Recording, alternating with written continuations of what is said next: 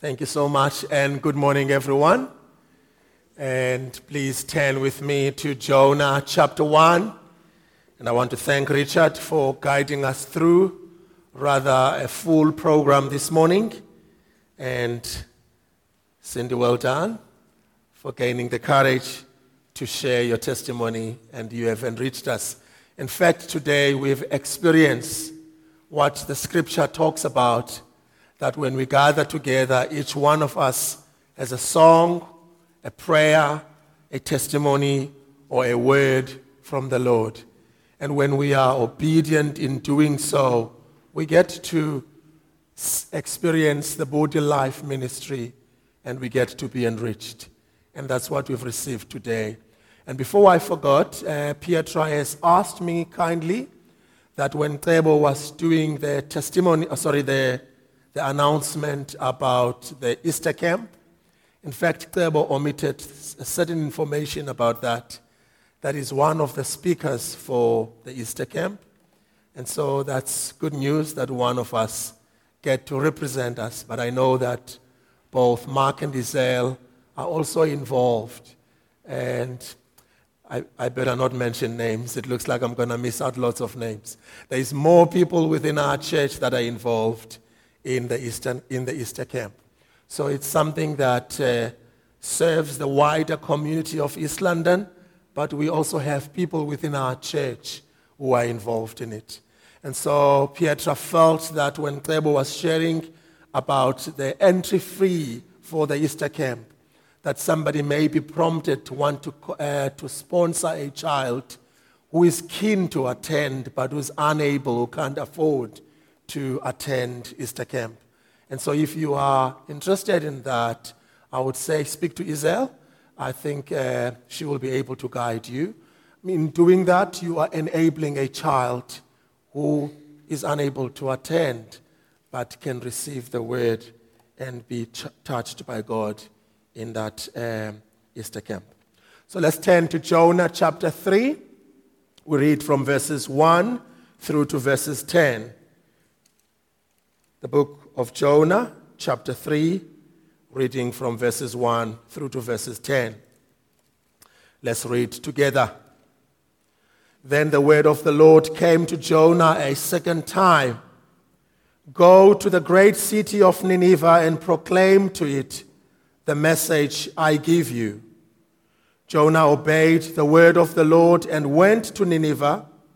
Now Nineveh was very large, was a very large city it took, th- it took three days to go through it. Jonah began by going a day's journey into the city, proclaiming, 40 more days, and Nineveh will be overthrown. The Ninevites believed God. A vast, a fast was proclaimed, and all of them, from the greatest to the least, put on sackcloth. When Jonah's warning reached the king of Nineveh, he rose from his throne and took off his royal robes, covered himself with sackcloth, and sat down in the dust. This is the proclamation he issued in Nineveh by the decree of the king and his nobles. Do not let people or animals, herds or flocks, taste anything. Do not let them eat or drink, but let people and animals be covered with sackcloth. Let everyone call urgently on God. Let them give up their evil ways and their violence. Who knows? God may relent with compassion, turn from his fierce anger, so that we will not perish. When God saw what they did and how they turned from their evil ways, he relented and did not bring on them the destruction he had threatened. Who knows that God may relent with compassion? Who knows that God may relent with compassion? It is a question that's very important to think about as we think about our own city, as we think about our own nation, to still have hope that God may indeed relent and turn from his anger. And Lord, we ask you that as we come around your word, that you will open to us and help us to hear it and obey it. For your name's sake, we pray. Amen. Now, the hero of the book of Jonah is God, not Jonah.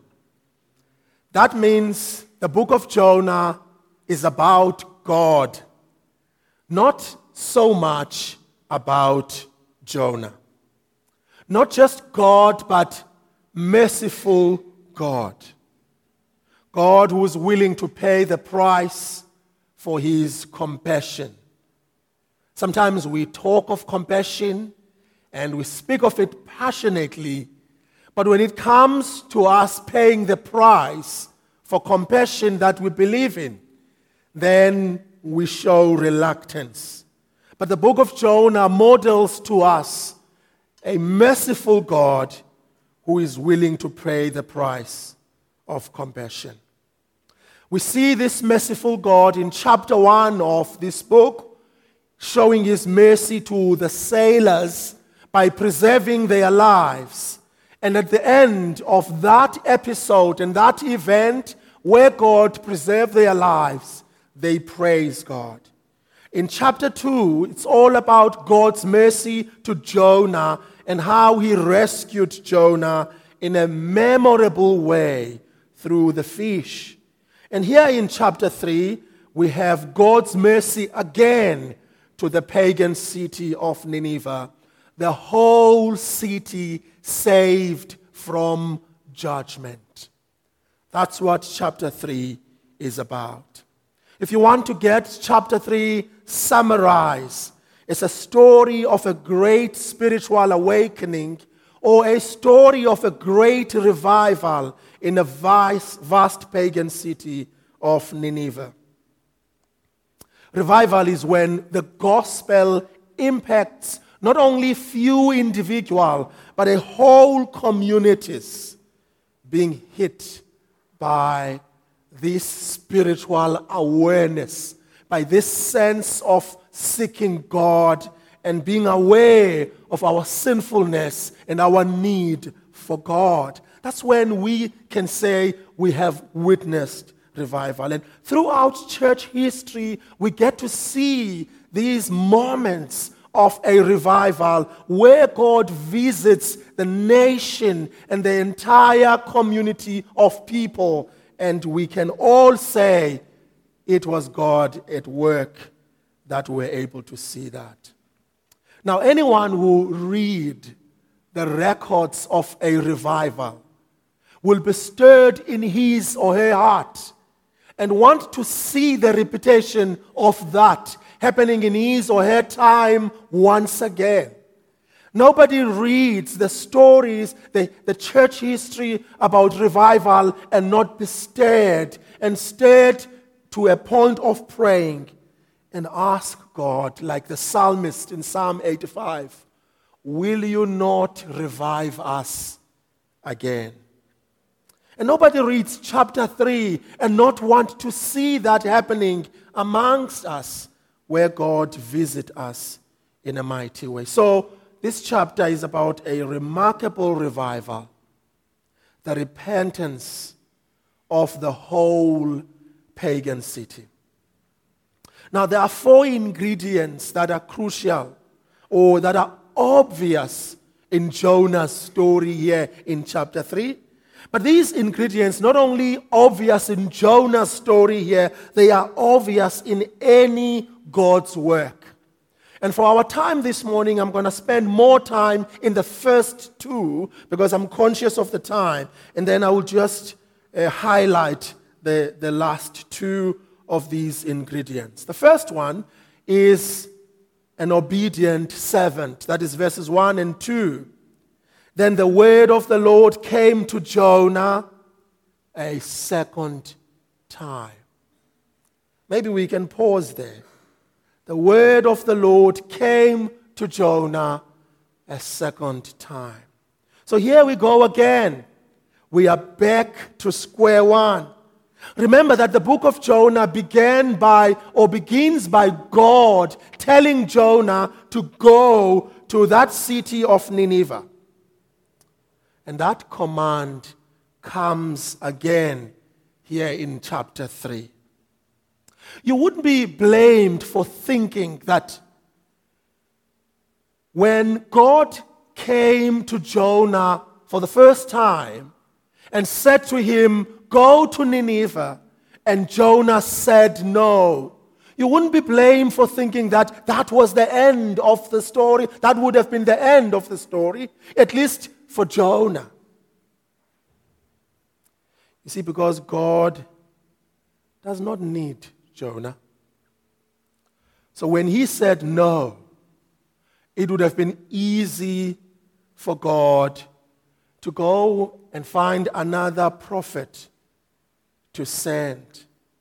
He could have easily gone and sent another prophet. But God doesn't. Graciously and amazingly, He comes to Jonah a second time. Now, you couldn't find that in other area of life. When you miss the opportunity first time and it gets to be presented to you again, no, you can't find it. You can't find it in our culture. We have a culture that is called cancel culture. When you say or do something that the culture or the community doesn't approve of, they cancel you. You are history. They have zero mercy, zero compassion and grace. There is no second chance for you.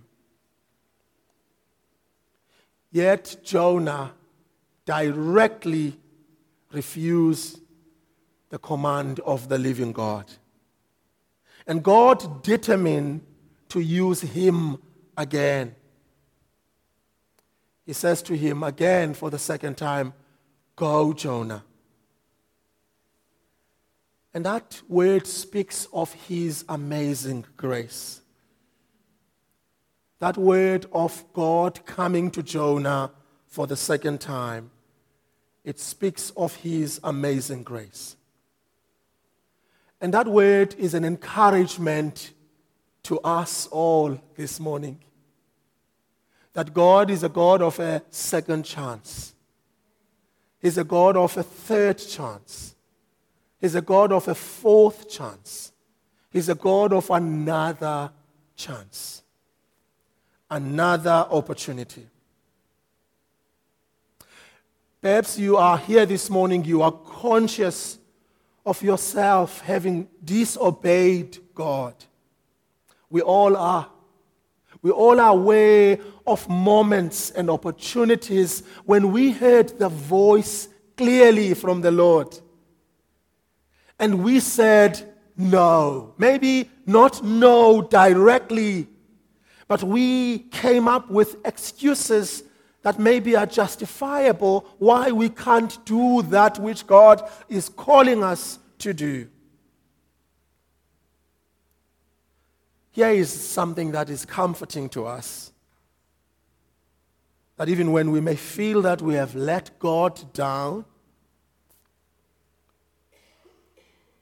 when we are even aware that we have disobeyed Him in all sorts of ways, when we are aware that I have blown it and I am not going to be used of God again, my usefulness as Christian is gone because of that particular sin in my life or because of that particular period in my life, I have lost the opportunity to be used of God. I'm sure Jonah thought of that as well. as he was escaping to the end of the world, the opportunity of him being used again is gone behind him, is running away from the presence of God.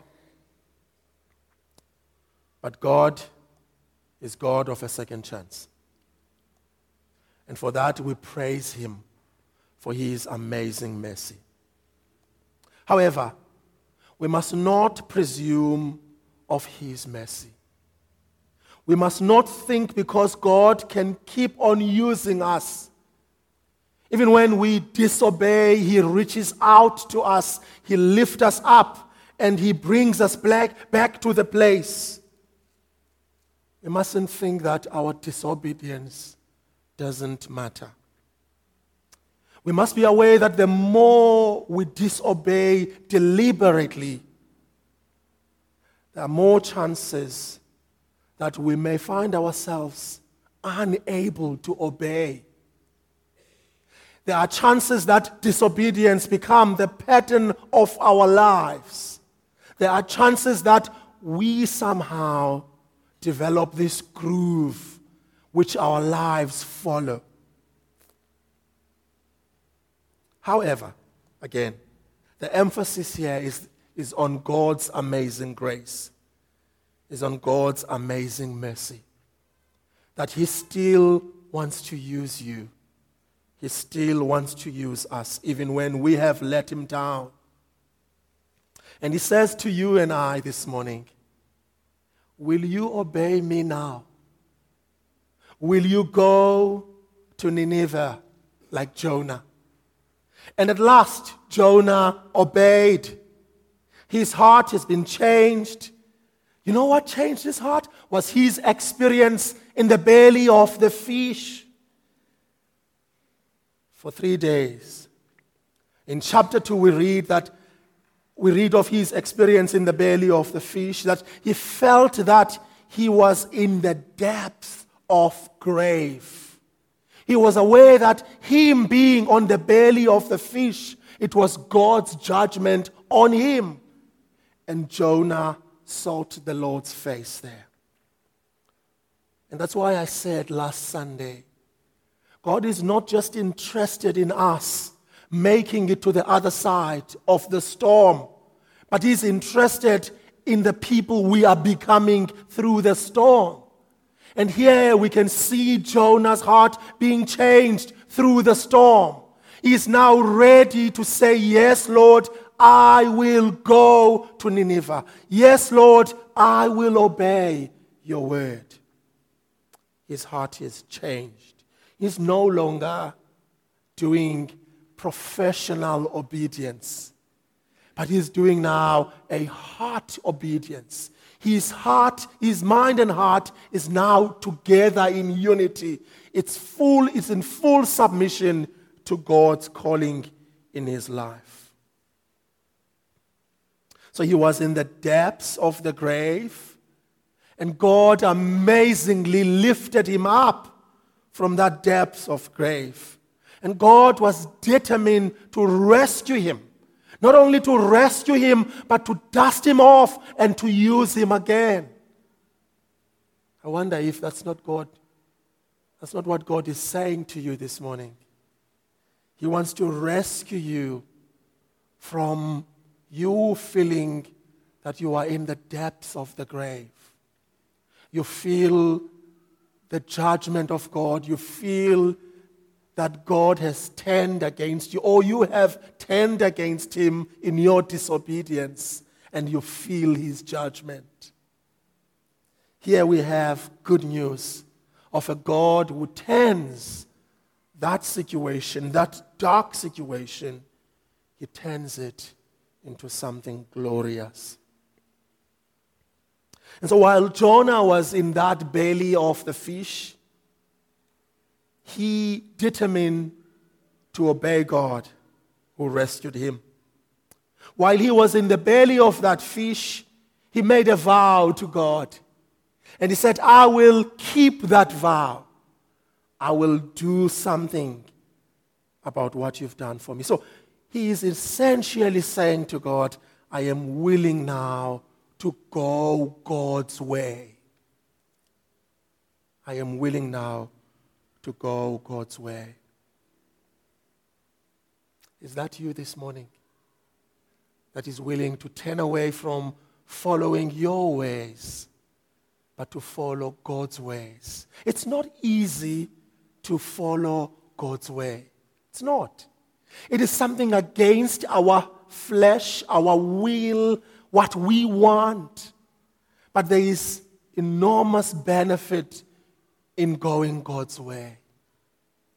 That's where we can get, we can receive and experience the blessing of God, the fullness of who God is. Maybe you say, well, Jonah cannot be blamed for making that vow. He was in the dark place, he was in the belly of fish, he was aware of God's rescue of him. And so he said, I will do this vow to you, God, and I will see it through. And maybe like Jonah, you are aware of God who rescued you in the moment of crisis. And you came out of that crisis with this great resolve that, Lord, I am willing to do anything that you are calling me to. Maybe God answered your prayer in a dramatic way, and you are conscious of His grace. Maybe God got you out of a difficult situation. Maybe He restored your health. Maybe God gave you a job and He protected you from harm. And now you are conscious of His grace.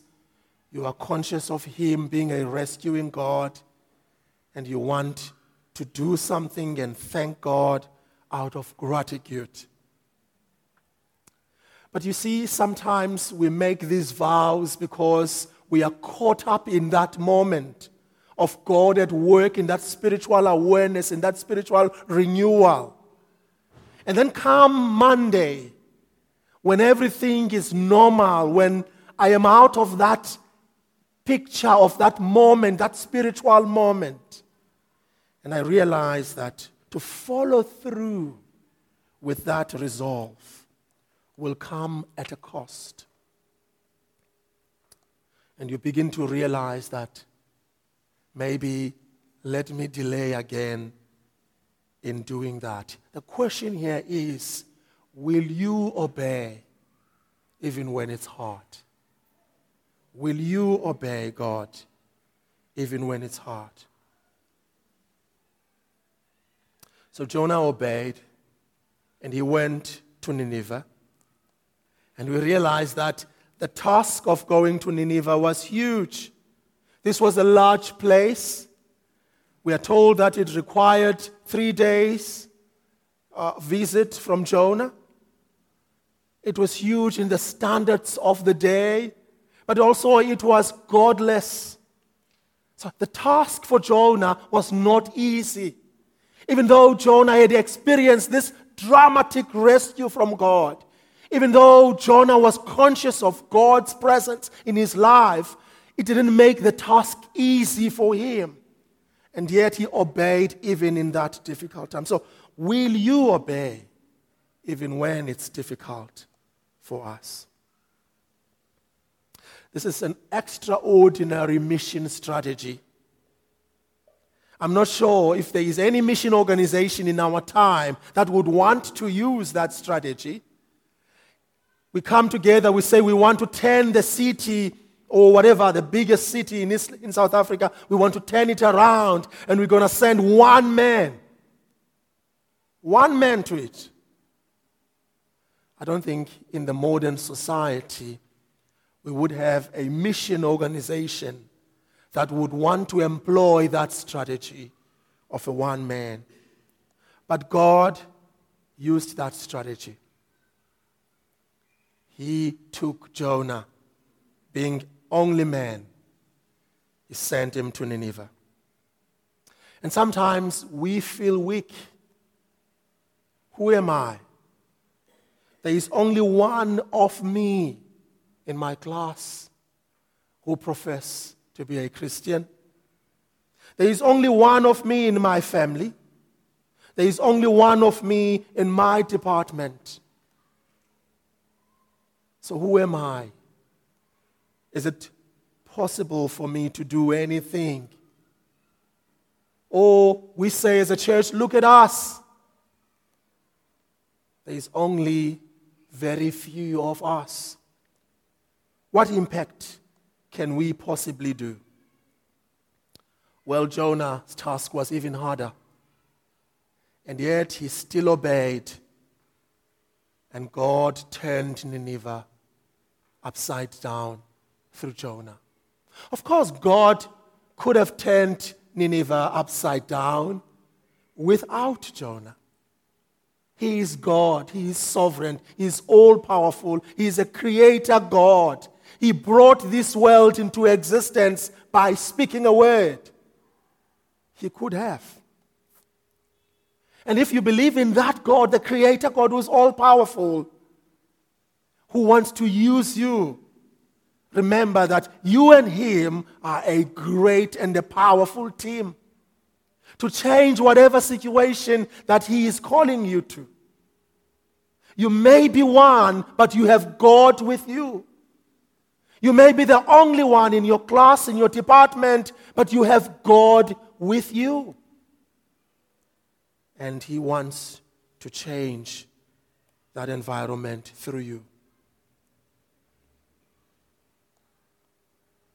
God could have done it by Himself, but God still chooses us sinful human being. Despite of our sin, God wants to proclaim his amazing love and amazing grace through us. And that is amazing that God can use sinners like us to carry out his message to the world. Maybe there are individuals that God will only reach through you. Maybe there are communities that God will only reach through you. So, because you are uniquely placed in that position to reach those individuals, to reach those communities. God has placed you uniquely, not me, not anyone else, but you. So, a obedient servant. The question is is God perhaps waiting? Is he waiting for you to repent? Is he waiting for you and waiting for us to start praying? Is He waiting for us to start opening our mouths and speak? And I'm going to end there. I know that I said I have four points, but I'm aware that we've had so much today in our program. And I feel that's enough for us from the Word of God. That God is calling us to be obedient so that through us He can change the environment in which we find ourselves and change the city. And that God who did through Jonah can do it through you and through me this morning. Let's pray.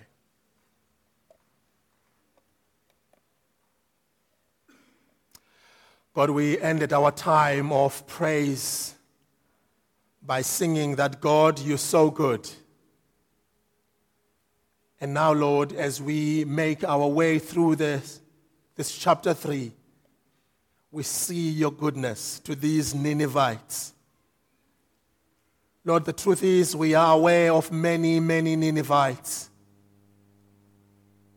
in the workplace, in our workplace, in our schools,